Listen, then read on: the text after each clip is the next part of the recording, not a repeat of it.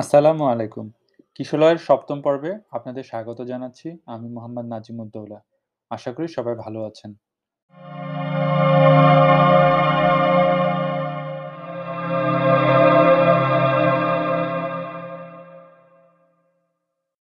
গেল ছয়টি পর্বে আমরা যা বলেছি তা একান্তই আমাদের ব্যক্তিগত অভিজ্ঞতা বা মতামত ছিল। কোনো তথ্য বা উপাত্ত ব্যবহারের ক্ষেত্রে আমরা আমাদের সীমিত জ্ঞানে যতটুকু সম্ভব হয়তো কিছুটা গবেষণা করেছি। নতুন কোনো পর্ব প্রকাশের পর আমাদের নিজেদের সোশ্যাল মিডিয়া প্ল্যাটফর্মে তা পোস্ট করেছি। এছাড়া হাতে গোনা দুই একজন যারা আমাদের মতোই একটা চ্যালেঞ্জিং সময় পার করছেন, তাদের সাথে সরাসরি আমাদের অভিজ্ঞতার কথা বলেছি।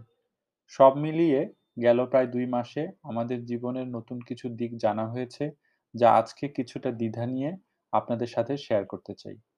তাহলে শুরু করা যাক।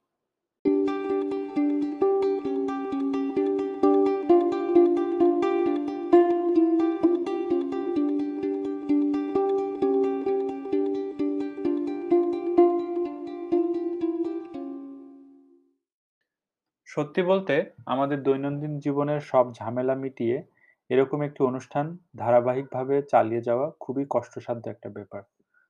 যদিও আমরা আমাদের কথাই বলছি, কিন্তু স্মৃতি হাতড়িয়ে ঠিক বিষয়টি বের করা, প্রাসঙ্গিকতা স্থাপন এবং সর্বোপরি কাউকে কোনো প্রকার আঘাত না দিয়ে সেটা উপস্থাপন। এই পুরো প্রক্রিয়ার খসড়া তৈরিতে অনেক সময় দিতে হয়। আত্মতুষ্টি ছাড়া এই কাজের এখন পর্যন্ত কোনো অর্থনৈতিক মূল্যও নেই।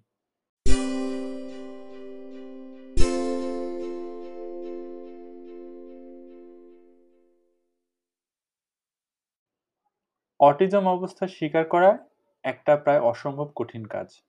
এই বিষয় নিয়ে প্রকাশ্যে কথা বলাও একটা কঠিন কাজ। অন্তত আমাদের অভিজ্ঞতায় আমরা তাই বুঝেছি এবং প্রতিনিয়ত নতুন করে বুঝছি। সোশ্যাল মিডিয়াতে আমরা আমাদের জীবনের সাধারণ কোনো বিষয় নিয়ে কথা বললে আমাদের বন্ধু, আত্মীয় স্বজন চেনা অচেনা লোকেরা তাতে প্রতিক্রিয়া জানায়, মন্তব্য করে। যদিও আমাদের বাস্তব জীবনে এসব বায়বীয় প্রতিক্রিয়া প্রায় মূল্যহীন বলা চলে, তারপরও সাধারণ মানবিক কারণে আমরা এসবে কিছুটা উদ্বুদ্ধ হই। অনেক সময় এখান থেকে নতুন কিছু করার অনুপ্রেরণাও আসে। কিন্তু গেল ১ মাসে আমাদের উপলব্ধি হচ্ছে অটিজম এমন একটি বিষয় যা আমরা প্রকাশ্যে আলোচনা করতে মোটেও পছন্দ করি না। অন্তত আমাদের সাথে যারা এই বায়বীয় জগতে সংযুক্ত, তারা অন্তত এই বিষয়টি অন্য চোখে দেখেন।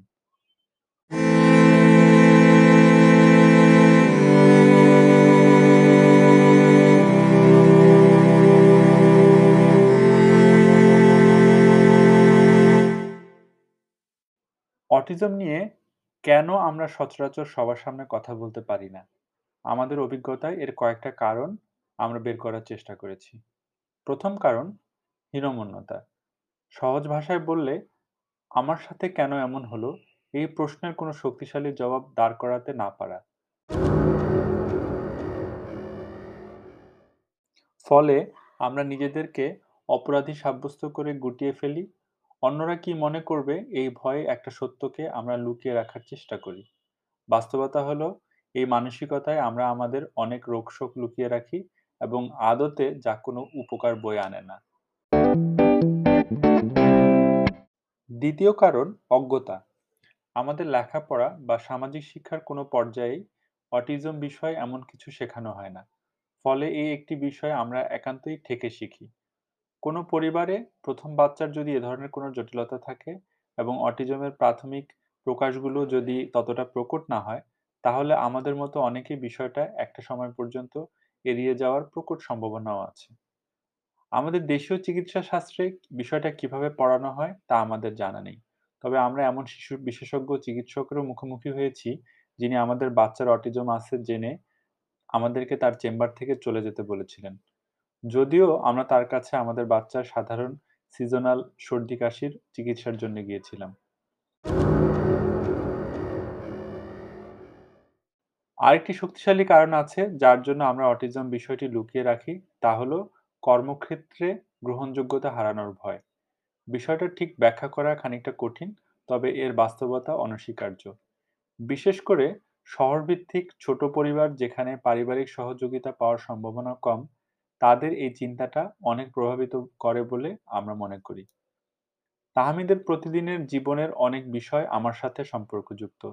তার ঘুম, খাওয়া, বাথরুম করা এরকম মৌলিক বিষয়গুলোতে আমার কিছু অংশগ্রহণ আছে যার ব্যতিক্রম করতে গেলে প্রায় সব সবকিছু ওলটপালট হয়ে যায়। তাই আমি চাইলেই আমার দৈনন্দিন রুটিনে হুট করে পরিবর্তন আনতে পারি না। কোনো কাজে অনেক রাত পর্যন্ত বাইরে থাকা বা বাসায় কয়েকদিনের জন্য না থাকা, আমাদের এখনকার জীবন পদ্ধতিতে এটা মানানো খুবই কঠিন। তাহমিদ বড় হবার সাথে, সাথে এ নির্ভরতা সমানুপাতিক হারে বেড়েছে। গেল ৬-৭ বছর কাজের ক্ষেত্রে এ বিষয়টি বিভিন্নভাবে মানিয়ে নেওয়ার চেষ্টা করা হয়েছে। কিন্তু একই সাথে সমালোচনাও শুনতে হয়েছে বিভিন্ন পর্যায় থেকে। তারপরও বিষয়টা নিয়ে প্রকাশ্যে কথা বলার সাহস হয়নি এই ভেবে যে এটা সম্ভবত এক ধরনের দুর্বলতা হিসেবে গণনা করা হবে। পরবর্তী অধিক দায়িত্বশীল পদের জন্য হয়তো আমাকে অনুপযুক্ত বিবেচনা করা হবে।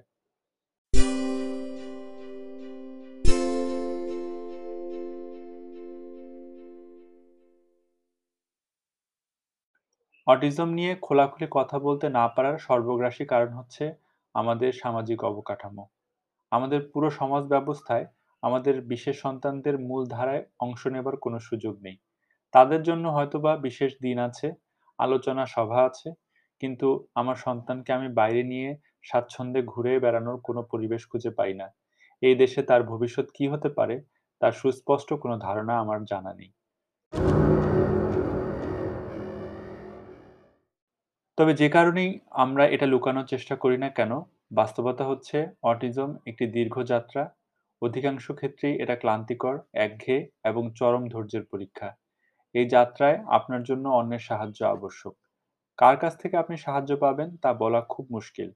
এজন্যই আপনাকে এই ব্যাপারে কথা বলতে হবে, সাহায্য চাইতে হবে। আপনার আশপাশের কিছু মানুষ হয়তো বিরক্ত হবে আপনার এই বেহায়াপনায়, কিন্তু দিন শেষে কোনো একটা ছোট্ট পরামর্শ আপনার আত্মবিশ্বাস বাড়িয়ে দিতে পারে।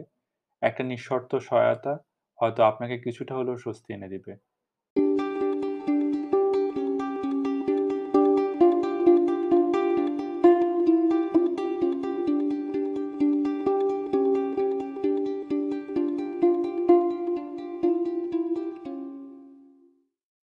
আজ এ পর্যন্তই। আগামী পর্বে নতুন কোনো বিষয়ের অভিজ্ঞতা বিনিময়ের জন্য আবার হাজির হব। আশা করি আমাদের সাথেই থাকবেন। ভালো লাগলে শেয়ার করুন, সাবস্ক্রাইব করে আমাদেরকে সহযোগিতা করুন। আপনার কোনো গঠনমূলক পরামর্শ থাকলে অবশ্যই আমাদেরকে জানাবেন। ধন্যবাদ।